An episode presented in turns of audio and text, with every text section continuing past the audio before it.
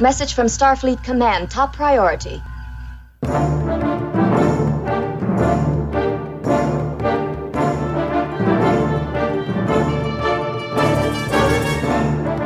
You are listening to the Trek Ranks Podcast, a member of the Tricorder Transmissions Podcast Network. This is episode one twenty-nine, featuring the top five first times. Welcome, Star Trek fans. I am Jim Morehouse. I am the host of the Trek Ranks Podcast. Tonight we're going back to the beginning and the start of, of well, whatever we end up talking about. It's going to be the start of whatever these topics are. It's our top five first times, which I think is going to be a super fun, broad topic that can literally go anywhere. And to do a topic like top five first times, we figured we should get two first-time guests on tonight, and that's what we have, two guests that we've been interacting with on Twitter for a while. So first up, coming to us from the U K sector, it is Matt Price. Welcome, Matt. Are you there? Hello. Well, happy to be here. Glad to hear it. And our second guest is advocate Kimberly Lawler, hailing us from the Texas corridor. Welcome, Kimberly. Hi, Jim. Thanks for having me on. I'm so excited to be here. I love it. I heard your Trek profile, so I know you're a lawyer, and your name is Lawler, so that seems... to be that's just a good fit. I like that. It works. So Kimberly and Matt, for our first time guests, we'd like to get a quick Trek origin story, just to hear your kind of backstory, how you got into Trek and just your Trek history. So Kimberly, like I just said, I heard your Trek heard you on Trek profile, so I know you're not a completist and you love your T N G, so give everyone a quick snapshot of your fandom. Yeah, so um, I probably started watching Star Trek with my dad when I was a kid. Um, he was a big original series guy, and so I knew the movies, and we would watch, um, you know, when they came on T V. And then when The Next Generation started, I really just, that became my show. And so we used to have debates all the time about Kirk versus Picard, and I was just a huge Picard fan, and, and that became my show. And I started reading all the novels, fan fiction, um, and then kept watching, you know, through Deep Space Nine and Voyager, but I kind of fell off from Voyager when I was going to college and was out of fandom for a little while. And then I started picking back up the novels. Netflix came back, so I watched all of Voyager, discovered I really loved that one too. Of course, I had still been into all the movies, and and then I found Trek Twitter. And so that was another way to um, get back involved in the fandom. And so I still uh, write, uh, my, well, my, my fan fiction is Picard Crusher, because that's always been my one true pairing. And uh, otherwise, I, I just enjoy watching whenever I can. But I am a mom of many children, all boys, and I just do not have the time to really commit to being a completist. So I kind of had to let that go. Um, but I love Star Trek and love talking about it, and really excited to be here. So you you can just stumble on episodes, though, and find stuff you've yes. never seen before. So that's super cool. So yeah. And I, I think at some point you will do that with Enterprise. You'll you'll start hitting a few, and and next thing you know, you'll be you'll love Enterprise just as much. Oh, I know. And that's the thing. Enterprise was on when I was in law school, and I definitely right. had no time to watch it. But I every time I watch it, I'm like, wow, I really like this one, too. So I, I feel like I have the general knowledge from reading all the reviews and reading all the novels and stuff, yeah. too. But yeah. So yeah, no, I, I really love it. And um, and podcasting, of course, listening to podcasts has been one of the greatest ways to get re-involved in it too. And Trek Twitter is the best. So yeah. Matt, Matt, how about you? How Tell us about your Trek backstory. It came about thirteen years ago, two thousand nine. Um, well, one oh, of few hot- wow, I'm, I'm already blown away. Keep going. So it, was, it, it, it actually wasn't straight away with the um, two thousand nine film. It was, uh, well, one of the few highlights of my time at secondary school was the fact that two years there was a sci-fi club, and the teacher decided one week to do Star Trek. And that was, and that is basically how uh, I got introduced to it. It was, uh, actually, actually, I was going to say what the name was, but I'm actually going to keep it secret because it's part of uh, my top five. So have you seen it all? It's taken some effort, but yes, I've seen I've seen every episode of every series so far. Okay, and so Kimberly, your favorite is T N G and Voyager, and Voyager. Okay. And Matt, if you had to pick one today, what would be your favorite series? Deep Space Nine.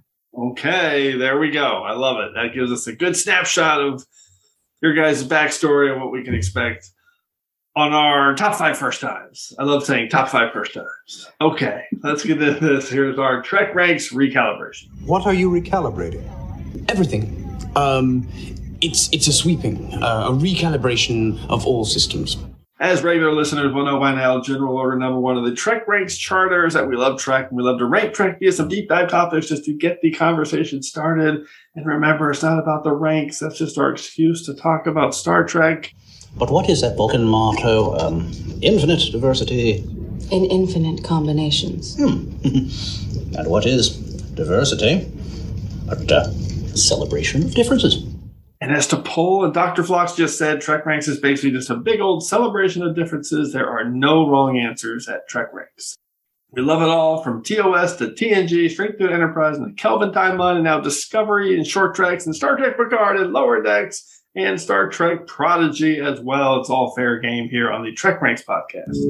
Blank alert. Blank alert. And a reminder that this episode of Trek Ranks is current through eight hundred twenty-five episodes of Star Trek, which currently translates to the first complete half season of Star Trek Prodigy and the halfway point of Star Trek Discovery's fourth season. And one final reminder, we use episodes as a shorthand term, but the thirteen films are always in play as well.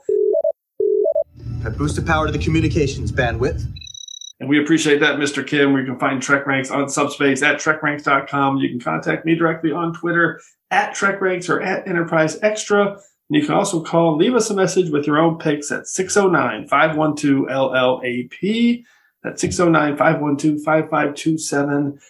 Okay, Kimberly and Matt, let everybody know how they can get a hold of you on Subspace, a k a. Trek Twitter. Kimberly. So you can find me on Twitter. I'm at Callie N D three. That's K A L L I E N D three. And Matt, how about you? Matt Price thirty. Okay. Follow up there for some good Trek content.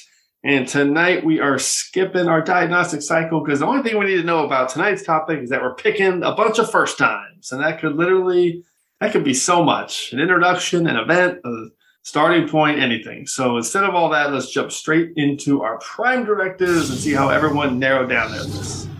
But what you're proposing is exactly the kind of tampering the prime directive prohibits.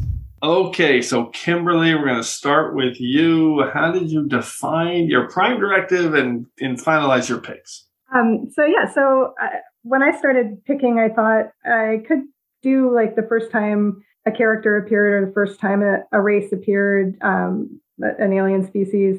But then I thought, well, that could be kind of repetitive. So what I wanted to do was mix it up a little bit. So there may be repetition when I do, but I really wanted to do maybe the first time a certain production choice was made, the first time a character or a ship did something significant, or the first time we, the viewers, see a character do something, even though in universe they may have done it before. So all of my picks will be a little bit different. Okay, I love that. That is a great way to look at it. That is, that's going to be similar to mine. Matt, how about you? How did you break it down? Um, well, my, my topic is actually quite unusual. It's actually my top five first times revisiting Trek episodes. It's I know it sounds strange, but... Uh, are you kidding? I, I love the sound of that. Keep going. So with context, I should probably just explain. Before I left uni, I went to uni in, in the West Midlands of the U K for a few years. I finished in twenty seventeen. But before then, I just watched stuff for entertainment value. I didn't look at it for anything else, and Trek was unfortunately part of that. But then one day, I went and saw Wonder Woman in cinema. And that and that film changed my life. It actually changed my life. It changed how I pers- um, perceive popular culture, and since then I've actually revisited Trek episodes and found myself either thinking uh, okay that's okay that's even better than I thought it was, or I'm straight up loving or just straight up loving the episode, having previously disliked it. That is fascinating. I can't wait to hear this list. I can think of I'm liking that topic because I'm thinking of, man, if I looked at it that way, what are the yeah. episodes that that when yeah. you saw it a second time the impact it made on you? Because that's kind of what you're saying, right? A little bit? Yeah, yeah. So it's, I mean, it's yeah. even gone into effect with Star Trek. And Star Trek Beyond is my favourite of all the Trek films, simply because of the themes that it hides beneath its script and its characters. I'm right there with you. Yeah, it's so great. So, so underrated. People just miss that one. They just missed it. It's so deep, and it's so layered in T O S. Okay, I can talk about Beyond all day. Let's, uh, all right, so my prime directive, I came up with a long list, and then I realized that uh, on my long list of topics that I'm looking at down the road, I had a Rivals on there, and I was thinking, ah, I still want to maybe do a Rivals later. So a lot of my picks kind of felt like first times, like a Rivals. So I eliminated anything that could feel like it was an introduction or an arrival, which is kind of what you said, Kimberly. So I ended up focusing more on landmark moments and development moments and, and like you said, maybe production choices are the first time we see something. So, so Kimberly, you and I are generally on the same page. I love that, Matt, you are. That is out there, an awesome prime directive. So this is going to be cool. Let's get to it. First Cadet Catan, introduce us to the new order of things. It'll be alphas like us that determine the future of this quadrant. That will be the new order of things. Thank you, First Cadet Catan. As always, a quick reminder on how we're going to go through the order of things. First, everyone will start with their five-word summary and a hashtag to tease their pick. Then we'll each reveal our first-time choices and the specific reasons we're highlighting it. And, of course, everyone will pick an episode to associate with that pick. And at the end, we'll ask everyone for a few secondary system selections for the picks that just missed our list. And as always, if we have any duplicate picks, make sure you listen for the Defiant Torpedoes. Okay, Kimberly, we're going to start with you. What's your number five pick for your top five first times? All right. My five words are, you'll like this, let's kill all the lawyers, hashtag quoting Shakespeare in defense of humanity. And the pick is Next Generation Season one, Episode one, Encounter at Farpoint. It's the first time that Picard quotes Shakespeare in Star Trek. Oh my God, that's so good. So is that is that really the line, the lawyer line? Yeah, you know what? I had always kind of remembered, I, I remember from um, Hyde and Q, he quotes Hamlet when he's right. going back and forth with Q in the office, but I had to double check myself to make sure it really was the first time. And then I'm like, no, that's right. He actually quotes it in the courtroom um, and during the trial and Encounter at Farpoint. And he says, I recognize this. It's uh, a scene from Shakespeare where let's kill all the lawyers. And Q said, and that was done. And so that led to there being no justice. And that was the, of course, um, kangaroo court that they found themselves in. Silence! Continuing these proceedings, I must caution you that legal trickery is not permitted. This is a court, court of, of fact. We humans know our past, even when we're ashamed of it. I recognize this court system as the one that agreed with that line from Shakespeare. Kill all the lawyers. Which was done. Leading to the rule, guilty until proven innocent. Of course. Bringing the innocent to trial would be unfair. I, I just, I love the fact that, of course, Shakespeare was always in Star Trek overall. Of course, it had been in original series like so much. But I just love that they had it in Next Gen from the very beginning, because it's so much what I associate with Picard. And for me, like, he was my introduction to Shakespeare. And I'm not an actor at all, but I have always loved reading Shakespeare and being into the plays. And it was because of Star Trek. So I, I, I think there was maybe a, maybe it was the retrospective show that they did of Next Gen, like that Jonathan Frakes hosted at the end, but it was some sort of retrospective and they looked back.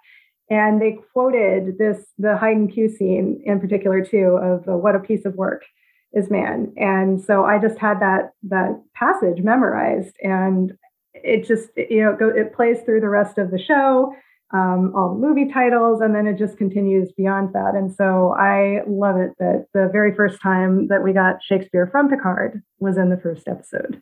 Right off the bat. And the fact that he's a Shakespearean actor that they that they brought into that that role. And I mean, the Shakespeare was all over T O S. So with the episode titles and, uh, and being quoted, I love this. Such a great, uh, specific pick and moment. Uh, Matt, any take on Encounter at Farpoint and Picard quoting Shakespeare? have you have you read um, any Shakespeare? I've only read it in school. Like, yeah, I, I've read a few. Like, I, like, I studied Shakespeare at uh, secondary school, but oh. as I as I, as I said, um, I had very few high points, so it's probably been a bit blotted out. But I will say this: like Shakespeare in Star Trek is, it feels progr- it feels progressive. It's like, so for it to be quoted like in a progressive show like Star Trek is a good sign of uh, how how well it can hold up, if that makes sense. No, it does, and yeah, I know it. Everything I know about Shakespeare, I I learned in Star Trek, so that's just the truth. Okay, Matt, how about you? What's your number five pick? So my number five pick for like first time revisiting Trek is the penultimate episode of Next Generation Season six, and that is Timescape. Okay, that's a great one to watch a second So time. that's, uh, yeah, so that's the one where Picard, Troy, uh, Data, and LaForge discover, uh, what's they end up traveling through frozen time pockets, if that's correct, yeah. and they and they come across the Enterprise seemingly on the verge of destruction, battling a Romulan cruiser. And, uh, and, as, and as we go on to see, Not it's say time has made it made it look like not what it seems.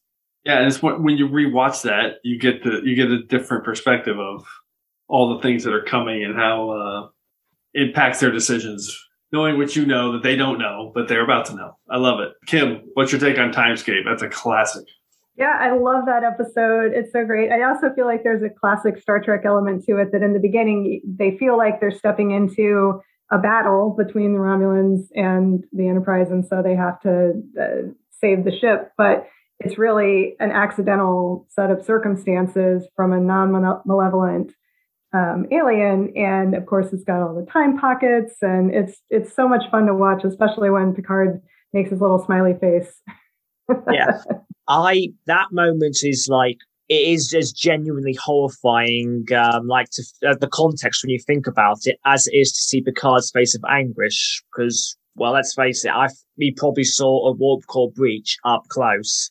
Mm-hmm. Seriously. So something else that does stand out for me to that is like I can't remember the episode in name itself, but early in the season there was like a chase. Ha- there's a chase happening to solve a puzzle between the. We'll say the Klingons, Klingons, Cardassians, Romulans, and the Federation. Yeah, it's that, that's the episode's The Chase. Yeah. Oh, The Chase. It was, so I was right. Yeah, right. But and of course, at the end, the Romulan captain, the Romulans were the ones who took it, um, took the lessons most than their fellow um, enemies.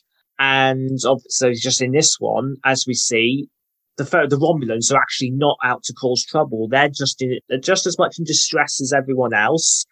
The situation cool. looks um, looks terrifying, but it, in that, but all it is is that the Fed, is that the Romulans are, they're just there at the time. They say they're trying to stop the non-malevolence. I like that. That's a nice little piece of headcanon, because that's right before this episode. Romulans at the end kind of acknowledge a little bit what's going on, and in this episode, they're actually not being dicks, because normally yeah.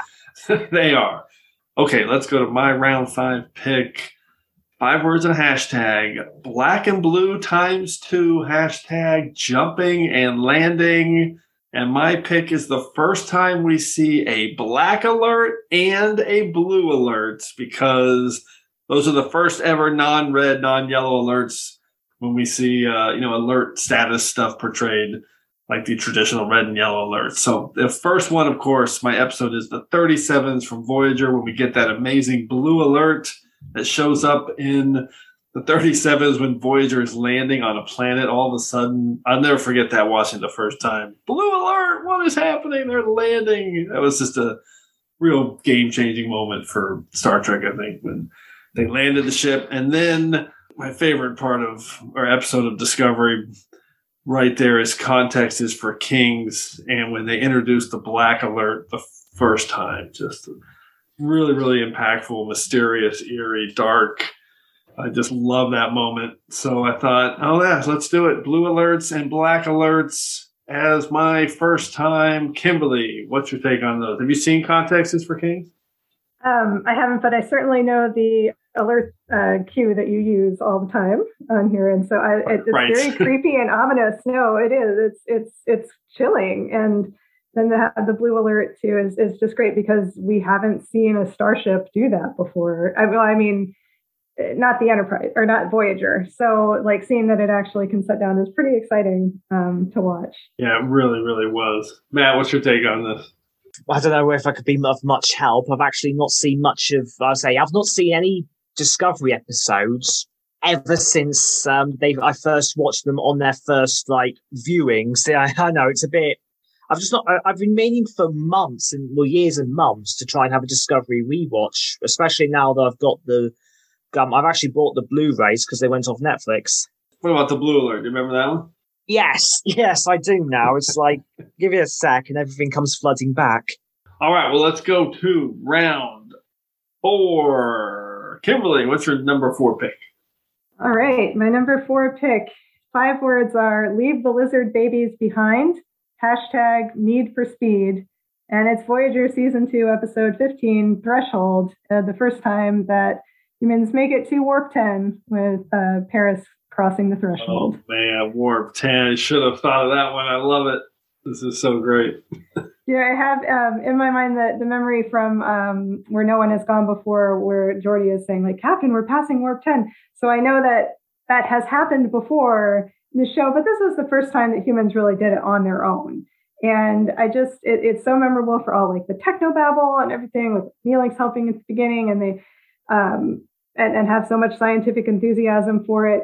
And then the whole episode just completely ch- changes uh, tone after we, right. you know, makes it to Warp ten. And then it just kind of goes a little bit bonkers. It's a lot of fun to watch. It's it's wacky. And uh, yeah, what happens to the lizard babies at the end? That's always been. Yeah, it's a, it's a really interesting episode for tone, because like about twenty, twenty-five minutes in, you're like, oh, this is interesting. This is, oh, what is happening? What is going on? Matt, what's your take on Threshold? I certainly don't think it's the worst Voyager episode. I would agree with that for sure. For sure. Say, I think it's got it's it's got a good idea. To say it does suffer a little in its execution, but I do not think it's uh, it's that bad. It does have some really good ideas behind it. Agreed. And incredible Emmy-winning makeup, which is awesome. Okay, Matt, how about you? What's your number four pick? My number four pick, so like for revisiting Trek, is actually the very first Star um, Star Trek episode I ever watched, The Devil in the Dark from the original series. Oh, my all-time favorite T O S episode. I love it. This one just like, it stood out to me on the first watch. It's what got me into Trek, but the rewatch when I was like preparing uh, episodes, because I was going through as much Trek as I could for what was the ultimate countdown at the time. Blimey, it's four years since I did that, and look at how much the Trek universe has changed already. But yeah, so Devil in the Dark holds a special place just because it's got a real mysterious vibe to it, and there are and the themes about fearing and h- hating the unknown do hit you hard. You say you do understand what the mo- what the miners try to do at the end of the episode because they feared the unknown, but upon learning the truth behind the Vorta, why it was doing what it was doing, they came to understand it and realize it wasn't the enemy at all, and that it does resonate hard. That's the classic, uh, you know, we're the monster, not yeah. Once you, re- once you realize they're we're the ones killing all the their eggs and. Uh, I love the Horde of Mom. Uh, Kim, what's your take on The Devil in the Dark? Yeah, this is just absolutely a classic. I love it. Um, it's it's such a perfect Star Trek idea of, you know, it, like you just said, we're you know we're we're the monster. We're the ones that are actually causing the problem, and shifting your perspective, coming to understand um, another entity or being like better, so that you can be more sympathetic and not have that first reaction of must kill it. Is so um, such. It's just one of the reasons why I love Star Trek, right? Yeah, absolutely. I mean, this one. I mean, from the first season of T O S, an all-time classic that uh, set the tone for fifty-five years. Oh, and so my number four pick is similar in that regard. Here we go. Five words and a hashtag.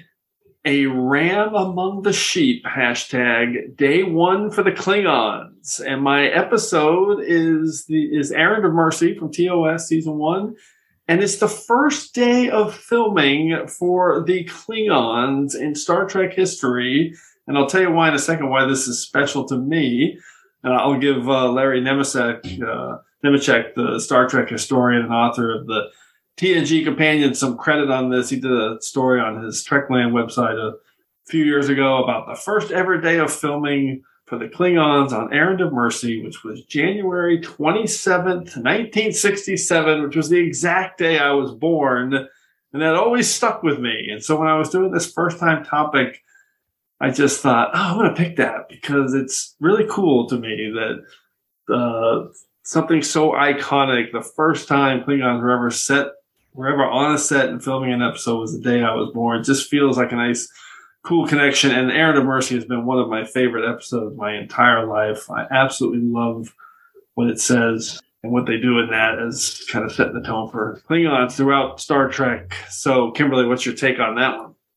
Great, um, great pick. Uh, introduction of the Klingons is certainly uh, pivotal, right? I mean, it, there's uh, we we know all the classics, right? The, the Vulcans and the Borg and the Cardassian stuff, but the, the and the Romulans, but the Klingons are so so important to Star Trek overall. And for this to have been the first episode that they were introduced is um, really neat. You know, it's another one where you're trying to find ways to avoid conflict, right? Right, and not understanding. Again, you come in thinking that, you know, oh, we'll show these Organians what's what. Oh, no, we're not going to show them what's what. They're going to embarrass us. Right, exactly. Yeah. Hey, Matt, Matt, what's your take on this one? It is a really good episode. So, and what, and something that failed to click with me for years was that the character in it, Kor, would then go on to have that, right. um, those character appearances in Deep Space Nine. Right. I never clicked until years later. I, I could see that. Well, the makeup changes, and if you're not like as embedded into it as some dorks like me are, I could see that if, if you're doing a watch through that you don't pick up on that. So that actually fits your list well as a as a first time revisit. I like that. Okay, let's go to the soup round. Kimberly, what's your number three pick? Eat your soup, courtesy of a loyal establishment. Jolan True. All right, my number three pick, uh, five words. Would you like a tranquilizer? Hashtag training mission. And this is the first time that Saavik pilots the Enterprise out of space dock in The Wrath of Khan. Oh, that's really good. That's really good. Great five words. Thank you. This is, um, you know, I just, uh, Wrath of Khan kind of uh, freaked me out as a kid. I was definitely more of a Voyage Home fan, but But obviously it's iconic for so many reasons. And it, but it is a little bit darker, right? So there's moments of levity at the beginning with Kirk doing his little tour around, you know, seeing the cadets and all of his little asides um, to McCoy and Spock. And, and then they come on the bridge and and Saavik gets her chance to to pilot out the ship from SpaceX. Like, wow, it's the first time for everything. And I, I just laugh out loud at McCoy's line because he's so snarky and it, he's so funny. Um, but you get the swelling score, and it's so dramatic, and it's it's really an awesome moment. For everything, there is a first time, Lieutenant. Don't you agree, Admiral? Mm-hmm. Aft thrusters, Mister Sulu. Aft thrusters. Would you like a tranquilizer? Head one quarter impulse power. Head one quarter impulse power.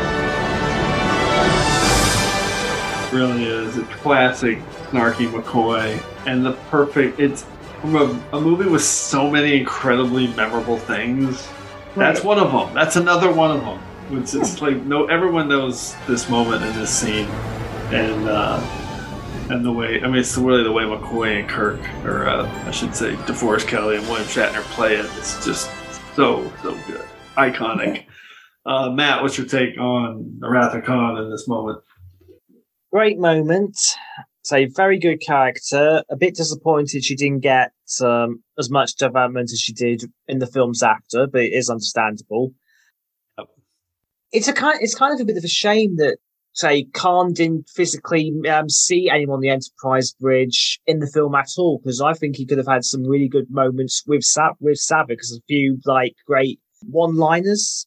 Yeah, I know what you're saying. That's one of those things about Wrath of Khan that is really interesting looking back on it. But that's what, at least we got, we got him and Kirk facing off in space seat, so we have that.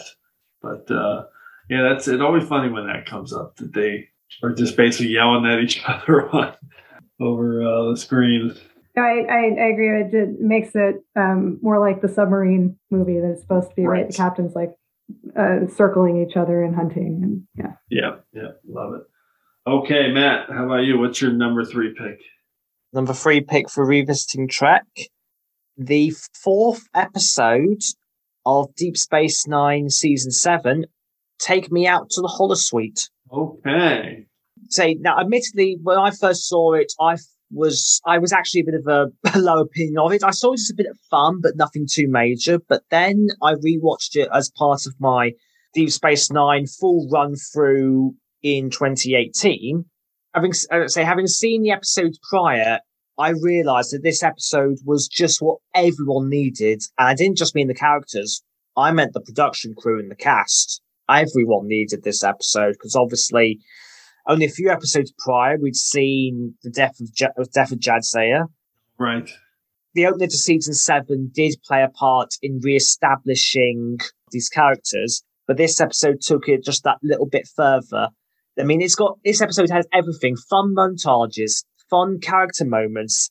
Say the fact that we even had Quark getting into the spirit by getting his um, bartender to throw glasses down at him from the balcony so he could practice catching. That was adorable. And of course, you, you can't you can't like think of Take Me Out to the Holosuite without thinking of Worf's Death to the Opposition.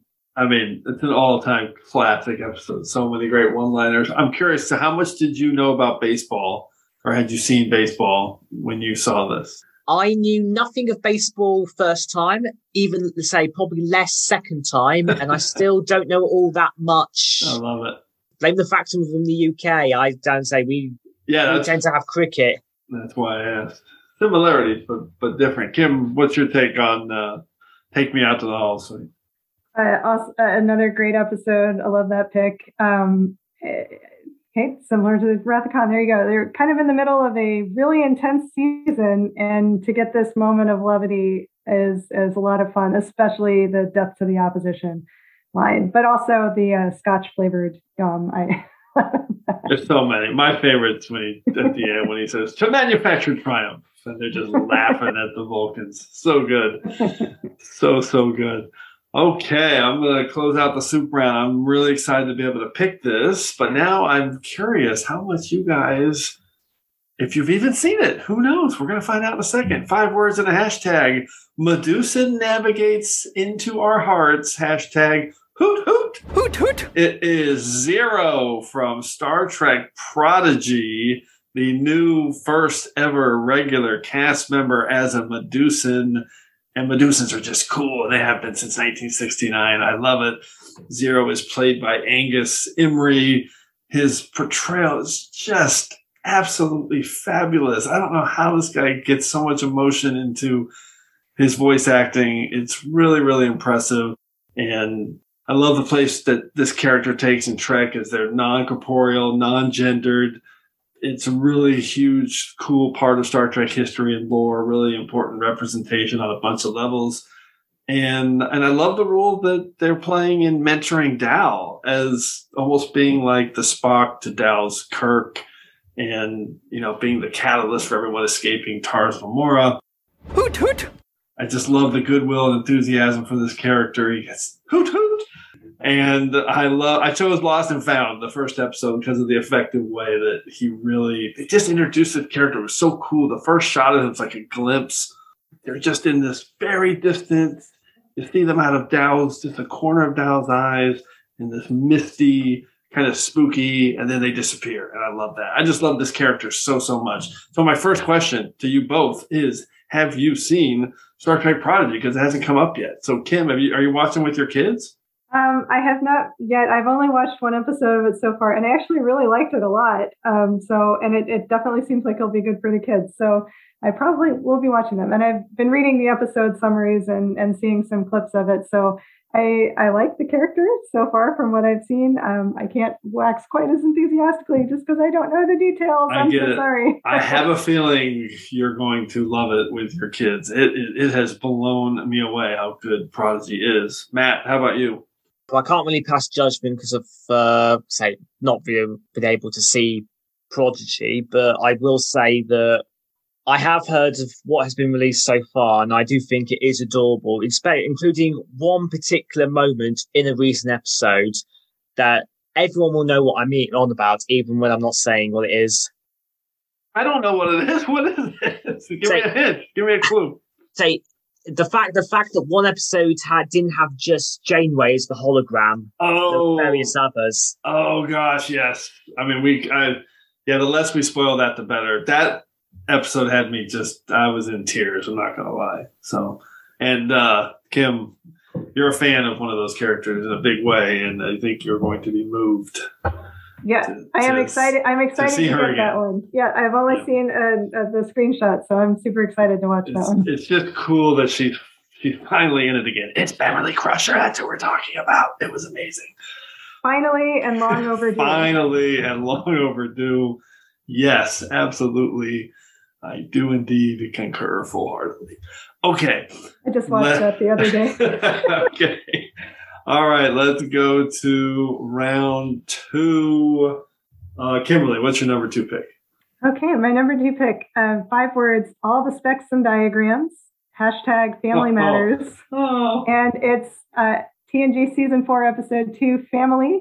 And it is the first time um, a T N G episode has no scene set on the bridge. On the bridge, yes, that's so good. Oh, yeah. God, that's so good. And again, classic uh, five words. Thank you. It is. It's so. And it's it's a meaningful uh, detail. Like that production right. choice is very meaningful because this really is the first time that we don't have a science fiction concept in the background. It is just focused on characters, and it's one of my top five Star Trek episodes. I absolutely love this one. I, we also get several first-time character introductions in this one.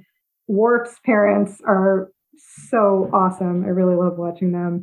Um, and we get to see Jack Crusher for the first time, even though he's in hologram form. And, of course, Picard's family. Oh, Renee! And Renee. I, I, yeah, always get, yeah. I always get emotional thinking about Renee. I know. I know. They were done wrong. they were They were done very wrong. Uh, and Rick Berman, Rick and Ber- Rick Berman didn't want to do this episode, from what I understand. But this is the Michael Piller one where he's like, "No, we're focusing more on character," and I, it's just brilliant. And I think that really helps cement um, the the fact that T N G would continue to be completely episodic in many ways, but we could have some through lines with the characters. And not having seen on the bridge really makes that highlights that fact. This isn't going to be one about the ship so much as the characters. Absolutely. And I, I've joked about this before because this is another game changer in Star Trek.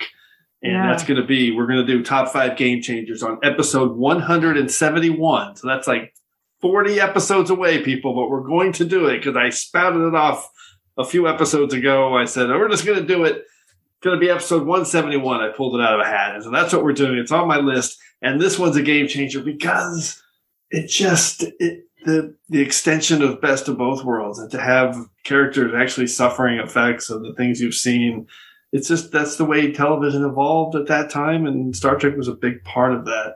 Yeah, it was it was huge. I agree. Matt, what's your take on Family? And another classic. That scene with Picard and his brother in the mud, it, you you could tell straight away there's a. It's it had been barely been mentioned all that much in the prior episodes, or the. the episode or the episodes so far up to that point. The fact that of such a stoic captain like Picard could break down really showcases what the Borg did to him. Literally, that it, you couldn't showcase it any better than what they did in that scene. So yeah, brilliant, brilliant. And to show that through the love of two brothers too, that uh, have always been okay. at odds and finding some measure of reconciliation. I love it. I mean, I've literally seen it a hundred times, and if I'm not doing a distracted watch and I'm sitting there watching it, I will cry every time. It is. It's so powerful. Brilliant. Yeah. Okay, Matt, what's your number two pick? My number two pick for revisiting Trek, Deep Space Nine, Season six, Episode nineteen, In the Pale Moonlight. Ooh. Wow. and, I, and I'm going to make a confession. My first view, initial viewing of this episode prior to my Deep Space Nine full, uh, full watch through, was to say I wasn't initially all that keen. Oh, why? They, it just it struck me as Too just dark. Like an, an episode where it was. I thought I thought the biggest thing I thought Sisko was being out of character, but then with my rewatch, I realised that as I realised deep down that was the whole point. Because say, have you ever seen an episode where a Starfleet captain dedicated to his cause will go against his own morals like Sisko did? I mean, this is the quintessential example of that for sure, for sure. Yeah, that's interesting. So I, I mean, so on the on your first time rewatch of it, it it sunk in a little bit more, having all the, the entire context of Sisko and the and how the story yeah. ends. Yeah, and it also it also um. cemented just why Ga- uh, Garrick is one of my favorite uh, su- supporting characters in the whole franchise. Yep, for sure, for sure he is. Kimberly, delete that entire log. What's your what's your take on this? Oh my gosh, this episode is so intense, and that just the the way that we get the whole story retold, Garrick's involvement, and the fact that he does not let Sisko get away with it at all. Like if he says, well, I didn't actually mean for you. And, oh, yes, you did. You knew yeah. exactly what was likely to happen when you asked me to help. And the fact that he has to say, can I live with it?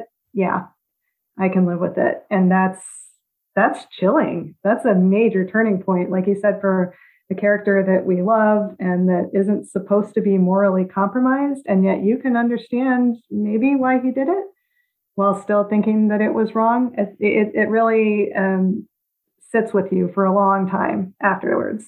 It, it's a challenging one, but yeah, hard to. I, I I have a hard time arguing with the ends. You know, yeah. the, the means are always debatable, but can't. It's hard to argue with the ends.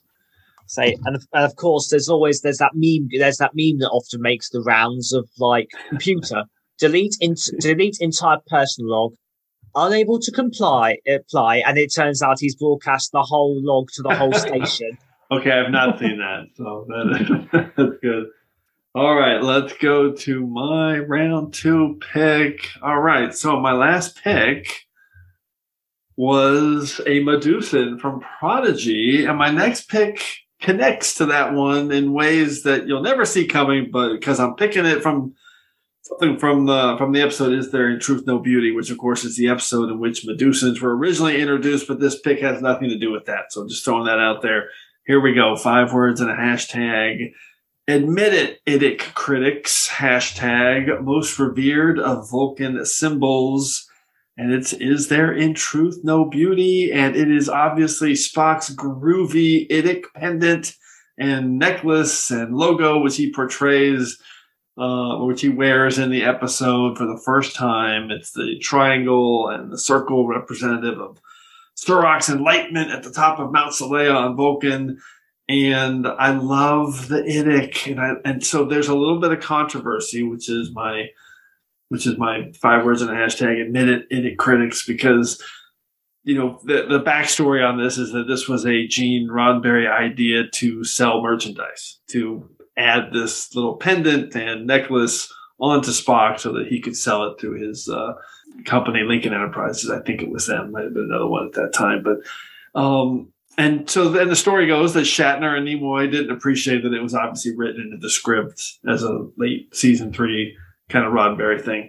So, and that may be true, but at this point, that is, I mean, the I D I C is so legendary. It's such a cool shape.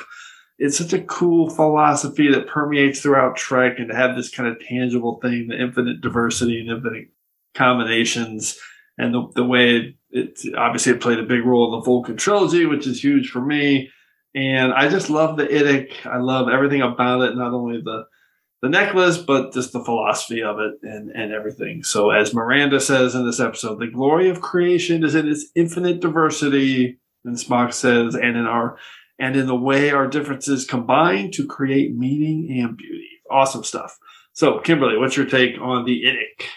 Fantastic line. I love it. Uh, this is, yes, it is. It also, we're really finding a lot of foundational things for Star Trek here. Um, I love the design. Um, I love how it comes up throughout all of the series and, and is really this this touchstone that symbolizes another aspect of like why we love Star Trek, because there's so many things out there that you can find meaning in, that you learn like not to to judge, to to rethink your preconceptions. And like you said, it also plays a role in the Vulcan trilogy. And so that I really like uh, as well. Great choice. Yeah, pretty cool. Uh, Matt, what's your take? Did, did you pick up on this when in your first watch or seen much of it? I mean, did you even know it was in this episode? To be honest, like I say, I I partly for, partly uh, forgot this episode existed. all, all I can remember from it was that it featured Diana Mold. Muldar, yeah. Madar. Doctor, yeah, doc, well, Doctor Pulaski. uh, yeah, so Doctor Pulaski. Yeah, of course. She and she's great in it. And it's it's a, it's actually an amazing episode. It's really kind of riveting. It's it's filled really sixties style bonkers. But man, the Medusans are so. I've, I love the Medusans when they were first introduced here in a, in the I D I C. So this one uh, kind of jumped out at me as as a pick. Great pick. Okay. Let's go to round one and get our top first times. Kimberly, what's your number one? Number one pick, five words. I'm making a house call. Hashtag footloose and fancy free. It is Voyager Season three, Episode nine, Futures End, Part two. It's the first time the Doctor can leave sick bay and the holodeck. Oh, that's so cool. It really uh, changed things for the, the show going forward. We had seen him in a few different situations, but otherwise he was really limited once he could finally be free of uh, his physical limitations and go anywhere. It opened up so many other storylines for him and was a pivotal moment in that show. Love the twenty-ninth century tech, that uh, mobile emitter that uh, freed the Doctor. Such an awesome character. And this, I mean, this is a spectacular... spectacular two-parter that you can watch a million times and never get tired it's of it. It's so well done. It's oh, so entertaining. It's, and now it's so funny to watch it now thinking that the nineties stuff is so dated, but it was current when they were doing it. So that was that was current everything. And now it's like such a time capsule. Oh, it's so fascinating. So fascinating. It's very nineties. It's true. It's so nineties. Uh, Matt, what's your take on Futures End and the Doctor and his mobile emitter? Futures End is like is one of my favourite Voyager two-parters. It does have a lot of good things going for it. I do think, say, the um, Henry Starling is a good villain. I do oh, yes. think so. I do think Sarah Silverman is terrific. She's wonderful. And, and I, I say, and as someone who does enjoy, who does uh, really like the Doctor, he is, I say, to see him finally getting the freedom to move was uh, a really nice moment. Are you all right? I guess so. Doctor, I've been equipped with an autonomous, self-sustaining mobile hollow emitter. In short, I am footloose and fancy-free. Footloose and fancy-free. Another great hashtag, or five words and hashtag. All right, Matt, what's your number one first time? It is another, it's, it's another Voyager episode. Cool. It is another uh, Voyager episode focusing on the Doctor.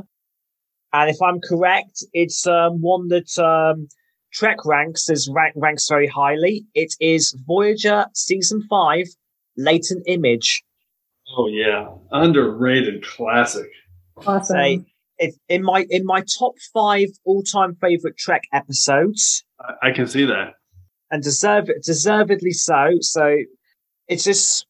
I did like it at first. I'd say I just love how it went from going through humorous moments, including the Doctor trying to convince Naomi that um, his scanner was not entirely dangerous.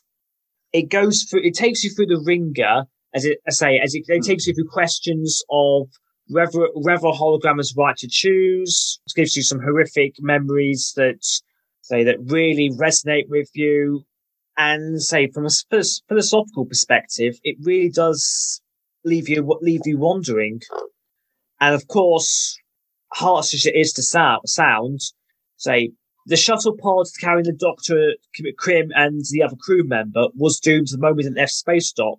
And I always think back to Thanos' quote from the Avengers Infinity War trailer, dread it, run from it, destiny still arrives. And it did. Uh, uh, this episode has literally has it all.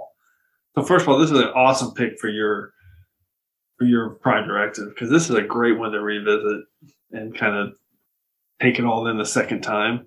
But it's got this incredible mystery. It's got, once you kind of see it unravel, you see, you know, some real intense scenes, kind of scary and almost grotesque at some level in terms of the attack on uh, Harry, Kim, and Jital, I think her name was. Yep, that's yeah, it, Jital. Jital. I could never and, remember her name. And and then and then it morphs into this incredible moral dilemma for the crew and the doctor and everybody involved with them and their friendship and the things that what's best. And it's, there's no easy answers. And the ending is just so, so powerful.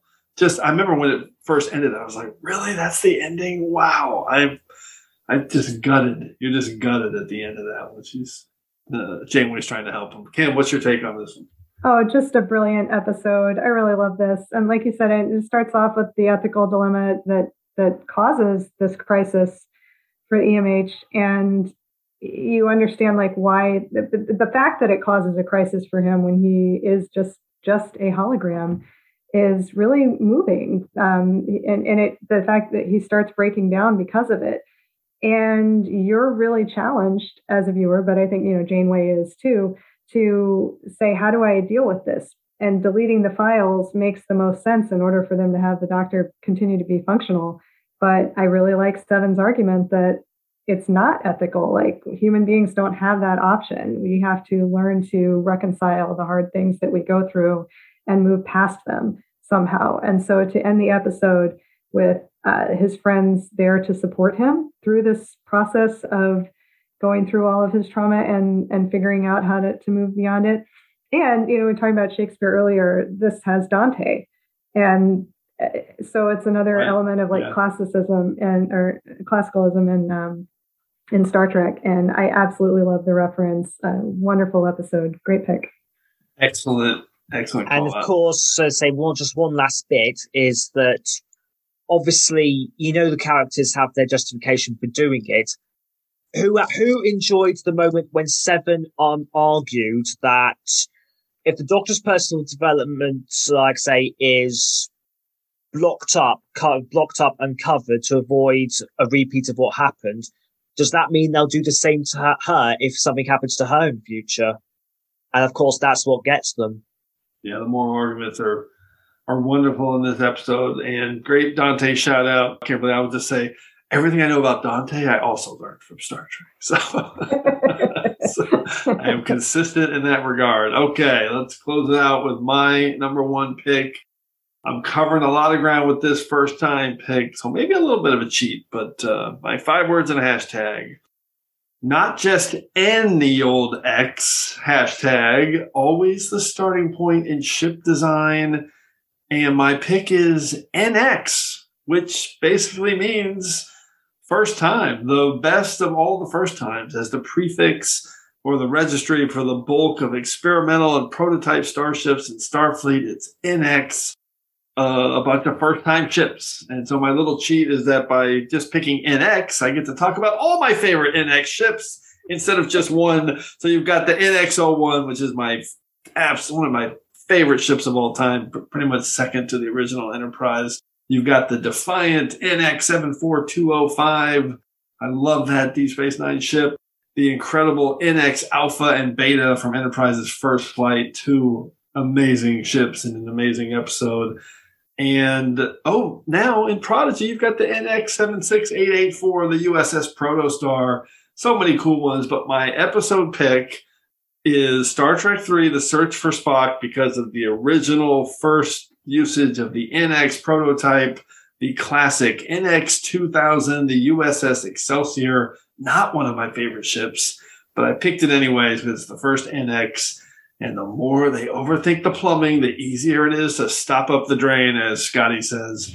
So a bunch of N X ships is my pick. Kim, what's your take on the N X? Great, great choice. And I love that there was a creative choice that allowed you to bring in so many, yes. so many great ships. That it so many. About.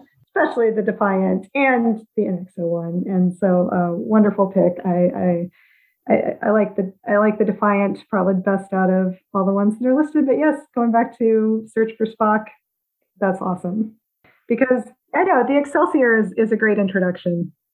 It really is. They used it so well. It's so memorable. But just when you know, when you when after that, when it just started to appear so often, it's like, oh, the N X, that's just cool. Anytime the, anytime N X shows up, you know, it's something cool's about to happen. So yeah, I love that. Matt, what's your take on the N X ships?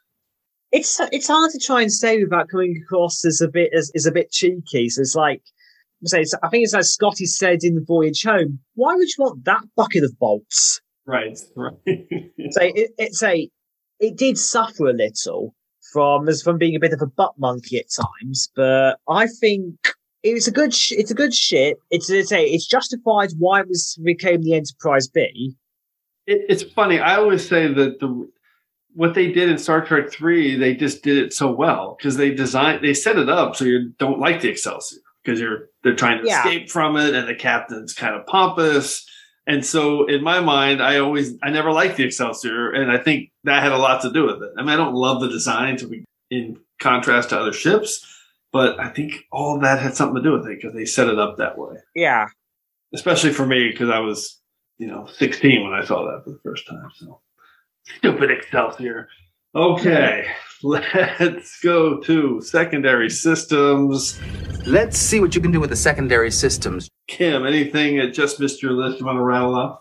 Um, my hardest cut for secondary systems was uh, T N G Season four, Episode twelve, The Wounded, which is the first time the Cardassians appear. That's on my list, but I had Bajorans and Cardassians. Right, right. Yeah. Well, it's both of them. And so it cool. is, it, well, is it? Or the Bajorans with Ensign Rowe. Oh, yeah, because you're saying The Wounded. Right. Oh, sorry. I'm getting them totally conflated. I'm totally. Yeah, I'm cutting that out. I love that pick. Cardassians. Yes. Go, Kim. It, it, it, yeah, it's awesome. Um, it's it's a great episode for O'Brien. Um, it, it introduced, and it, with the history with the war, it sets up a whole plot line that there was the Federation-Cardassian War that, of course, blossoms into Um, later episodes of Next Gen, but then the entire series for Deep Space Nine. And I love the Cardassians. I've always said they're very uh, Soviet-like in their culture. And so if you're fascinated by Cold War stories or something, the, the way that those cultures functioned, the, this is it. Like, this is where they are, this is where they start. And the treachery is there from the beginning. But it's a very different sort of treachery than the Romulans have, right? Because there's a little more um, intrigue to it. And the fact that Picard doesn't let Maxwell get away with mm. uh, doing the wrong thing, but he also doesn't let the Cardassians get away with what they were doing, uh, makes it a good Picard episode as well. So that was... Even though he knows they were right, right? Yeah, exactly. And, or that uh, Maxwell was right. Yeah, so good. I, I always add, it's incredible to me, I, I picked this on some topic in the previous Trek Ranks, the Cardassian design, for them to kind of be a one-off alien and get that level of design and for them yeah. to become the aliens they became in Star Trek lore, absolutely yeah. just incredible, uh, perfect storm that that all came together. So good. I love this pick. Thanks. Um, thank you. Another secondary systems that I had uh, was Star Trek First Contact, the first time that Lily holds the phaser and she says, "It's my first ray gun." Oh, that's like perfect. Maximum setting. If you'd fired this, you would have vaporized me. It's my first ray gun. That was my hashtag sounds Swedish. Oh, God, that's really good. And she literally says, "It's my first ray gun." I love exactly. it. Exactly. Thanks. And then the, the last secondary system one that I had was, um, and you can correct me if I'm wrong on this, but it's from Terra Prime. I think that's the first time Hoshi is in command, and that is that correct? Oh yeah, it's, yeah, uh, yeah it is, and she's because, amazing because I picked that too on the previous Trek Ranks. I think yeah, I picked that in my buzzer beaters. Yeah, my buzzer beaters. She's she, so she's so good, and but I, oh, I relate so to her so much in that you can see how nervous she is, like standing up to the Admiral. But she has grown in confidence over the years, and Archer is right to have the confidence in her to do the right thing, and I love that moment. So. Her first time in command uh, was made my secondary systems, too. Spectacular choice. We love Hoshi. That is so good. Uh, Matt, how about you? Any uh, any other episodes you want to kind of go back to for your first time revisits? Uh, well, I mean, we say, with regards to secondary systems, like I say, ones that did just avoid making this list was Star Trek Beyond was oh, one right. that I did tout, tout, but I figured um, keep it listed to the episodes, but An, an episode that just about missed out on this one. Honestly, In a Mirror Darkly. Oh, yeah. Say, first time watching it, I got the theme straight away, and I thought it was really good. Uh, say, because and then obviously watching Demons and Terra Prime, part of me kept thinking, what if the Mirror Universe had its own John Frederick Paxton? What would he have done? Oh man, that's one of those conundrums that you just go down the rabbit hole on. That's the that's the classic Rom deconstruction of the Mirror Universe. Well, if he's bad, then he must be good, but he's extra bad or something, right? Uh, they, uh, I, I have given it some thought. I reckon he would he would have led resistance, so resistance cell long fought dead, and he would have fought to so he would have t- he would have stolen to fo- stolen to fight and attempt to use it um, going around destroying uh, ships. And whilst he is killed, he actually manages to destroy the Defiant at the same time, setting back the Terrans' uh, hopes of using the Defiant's weapons to upgrade their own ships. That's my headcanon. Okay, so I'm trying to follow this. So it's so is he is he a good guy compared to his prime character, or is he worse? Yeah, yeah definitely, definitely. So he's, a, so he's a good guy. Okay, so yeah, see, Rom would appreciate this because he he's none of it makes sense to Rom. Awesome. All right, I got, it, yeah. I've got just a couple. My toughest cut was the first mind meld from Spock in uh, Dagger of the Mind. Uh, Ooh, early, early, early T O S season one. I love that moment when he mind melds with uh, Doctor Van Gelder. And then I also had Tuvok as the first Vulcan, like fully Vulcan, not even regular, but just like the first real Vulcan we got a lot, a lot of detail on. I always love that. He's the best. I love he, Tuvok. He is he is literally the best. He is so underrated. I agree. I had Deep Space Nine, a space station instead of a ship for the first time as the, the core of a series. And then my special shout out to the master, Jeffrey Combs. I, I was going to, I couldn't pick his first time appearance in Trek because that wasn't that great in the in Meridian. That character was so skeevy, and he was great, but not not memorable. Nobody wants to see him again. But and it was the first time he was Weyoun, and he did such a great job. They killed him that they were like, we got to bring this guy back. So let's make the Vortas clones so we can bring Jeffrey Combs back. That's Weyoun. Two, three, four, five, and six. Yeah, exactly, exactly. All right, super fun topic. Two great guests, bunch of good first-time deep cuts. I love this, but let's get into our regeneration cycle now and go to a recap of our picks. Computer, activate regeneration cycle. Alcoves beta and gamma. Okay, Kimberly, let's uh, recap your top five first times. Okay, my number five pick was uh, Encounter at Farpoint, the first time Picard quotes Shakespeare. Uh, my number four pick was the first time humans crossed warp ten uh, in the episode Threshold. My number three pick was The Wrath of Khan, the first time Saavik pilots the Enterprise out of space dock. My number two pick was Next Generation Family, uh, the first time that an episode had no scene set on the bridge. And my number one pick was Voyager Futures End Part two, the first time the E M H could leave, the, leave sick bay and the holodeck thanks to the mobile emitter. Fantastic, thorough list. I love it. So you had two from T N G and Voyager, and then one from T O S. Great list. Matt, how about you on your revisit, first time revisit list? Uh, yes, my revisit list was fifth was Timescape, featuring the frozen time pockets. Then fourth, Devil in the Dark from the original series. That was my first ever Trek episode, and an idea of, say, we're the monsters. Third is Deep Space Nine's Take Me Out to the Holosuite. A nice little fun, just a nice little fun story. Then getting serious with Deep Space Nine again. In the Pale Moonlight at number second. So no reason to really say why why it's on why it's on the list. Everyone knows. Everyone knows. And then lastly, number one, Latent Image from Voyager. Uh, as Kim said, Dante. Perfection. So you had two from Deep Space Nine and one each from T O S, T N G, and Voyager. I love that Prime Directive. And my list, number five, my from Voyager, the thirty-sevens, the black and blue alerts from Voyager and Discovery. And my number four pick was from Errand of Mercy, the first shooting day of the Klingons in Star Trek history was the day I was born, from T O S. My super round pick was Zero, the Medusan, the first ever Medusan, Medusan regular character from Prodigy's Lost and Found. Hoot, hoot. You guys are going to love him when you get to know him. My number two pick was the I D I C from Is There In Truth No Beauty, the debut of the I D I C from T O S. And my number one pick, the N X label for all the different first-time prototype ships. And I chose the Search for Spock and the N X two thousand, the Excelsior from T O S. So I had three from T O S, which is kind of funny, and one from Voyager and one from Prodigy. So that's quite a combination. No duplicates. I had a feeling we might not on a topic this broad.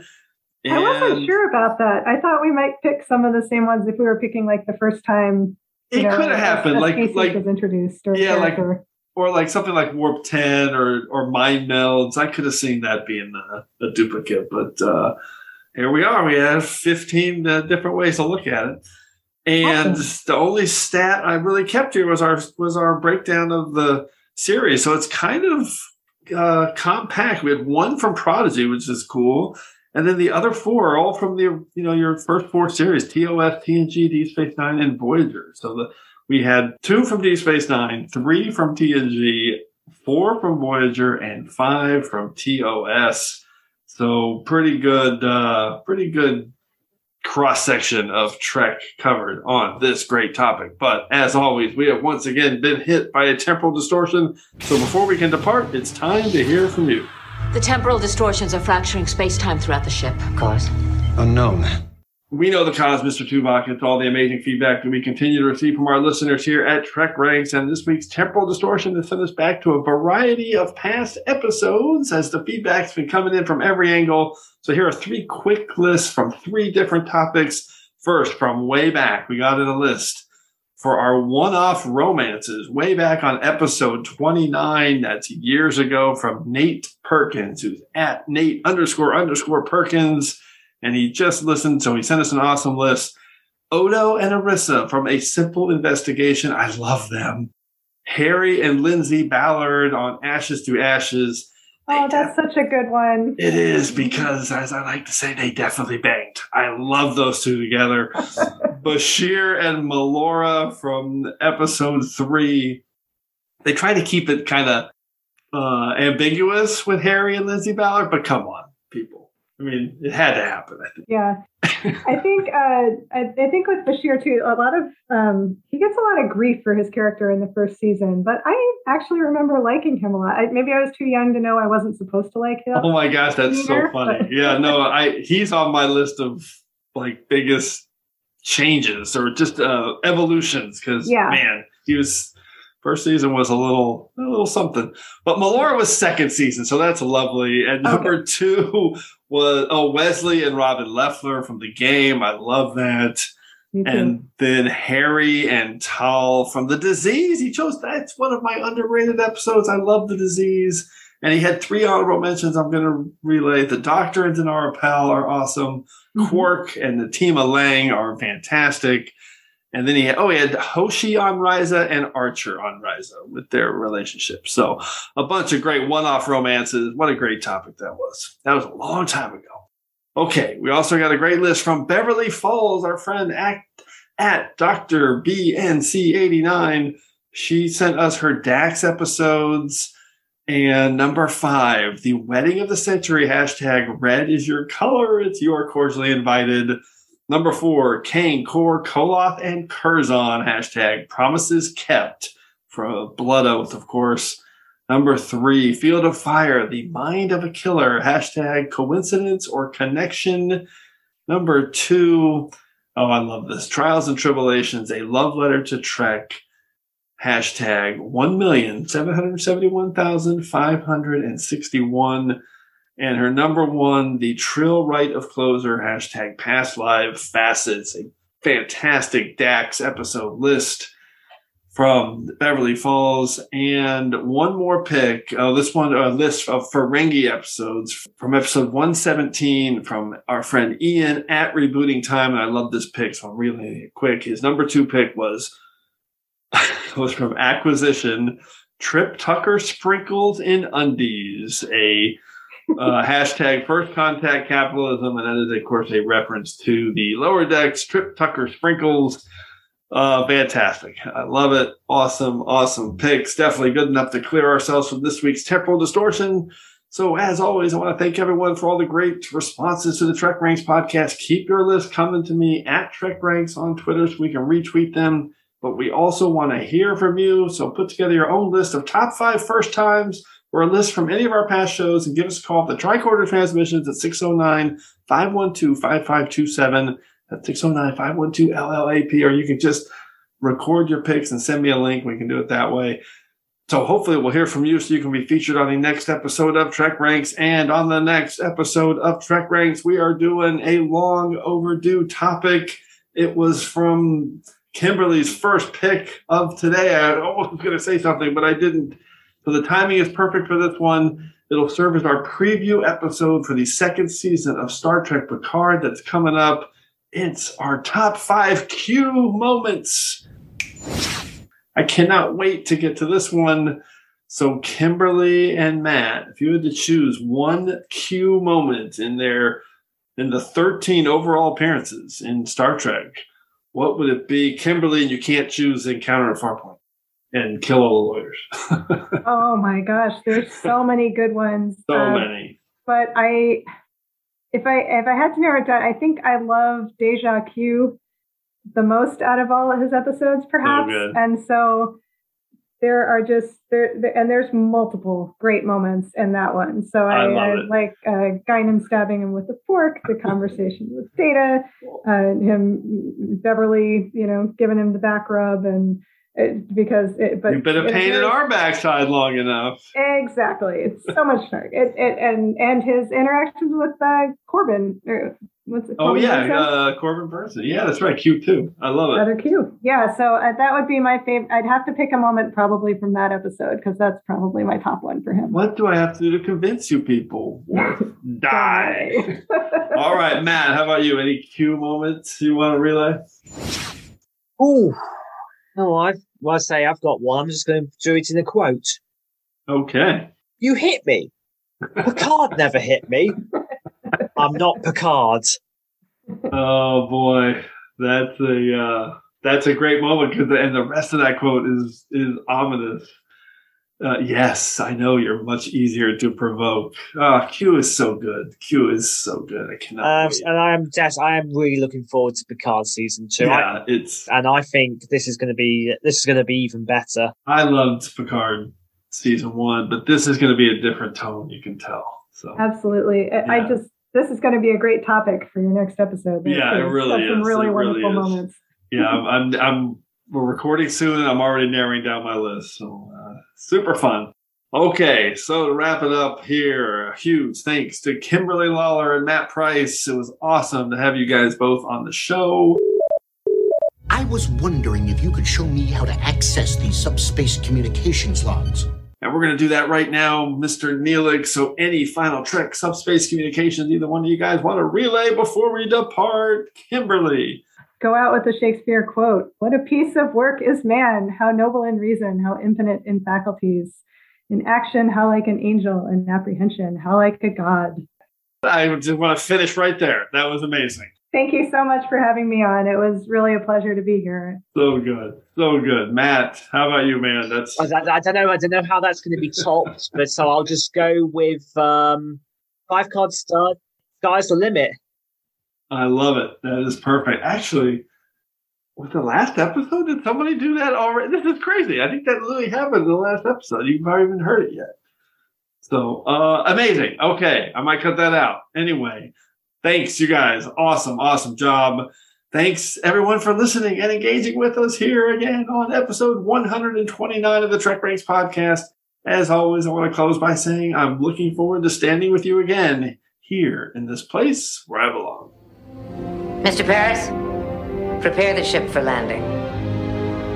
Captain, I think I should tell you I've never actually landed a starship before. That's all right, Lieutenant. Neither have I. Bridge to engineering. We're going to land the ship, Miss Torres. Take the warp core offline, vent all plasma from the nacelles, and stand by to engage atmospheric thrusters. Aye, Captain. This is Lieutenant Tuvok to all decks. We are preparing to land the ship. Go to Blue Alert and report to Code Blue stations. Plotted a descent course.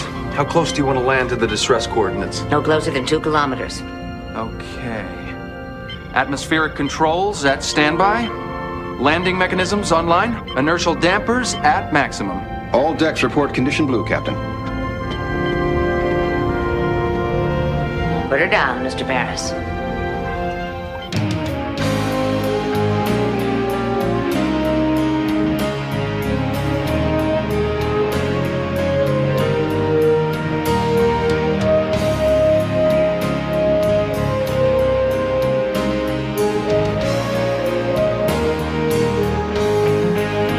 Just want to remind everyone again that the entire Trek Ranks catalog is available for you to download and listen to at trek ranks dot com and on your podcast player of choice.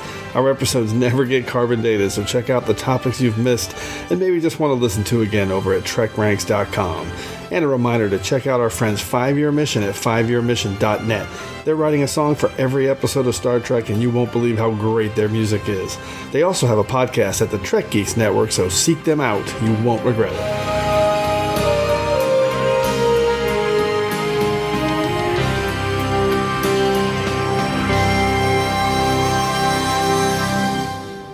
Niners, let's hear some chatter.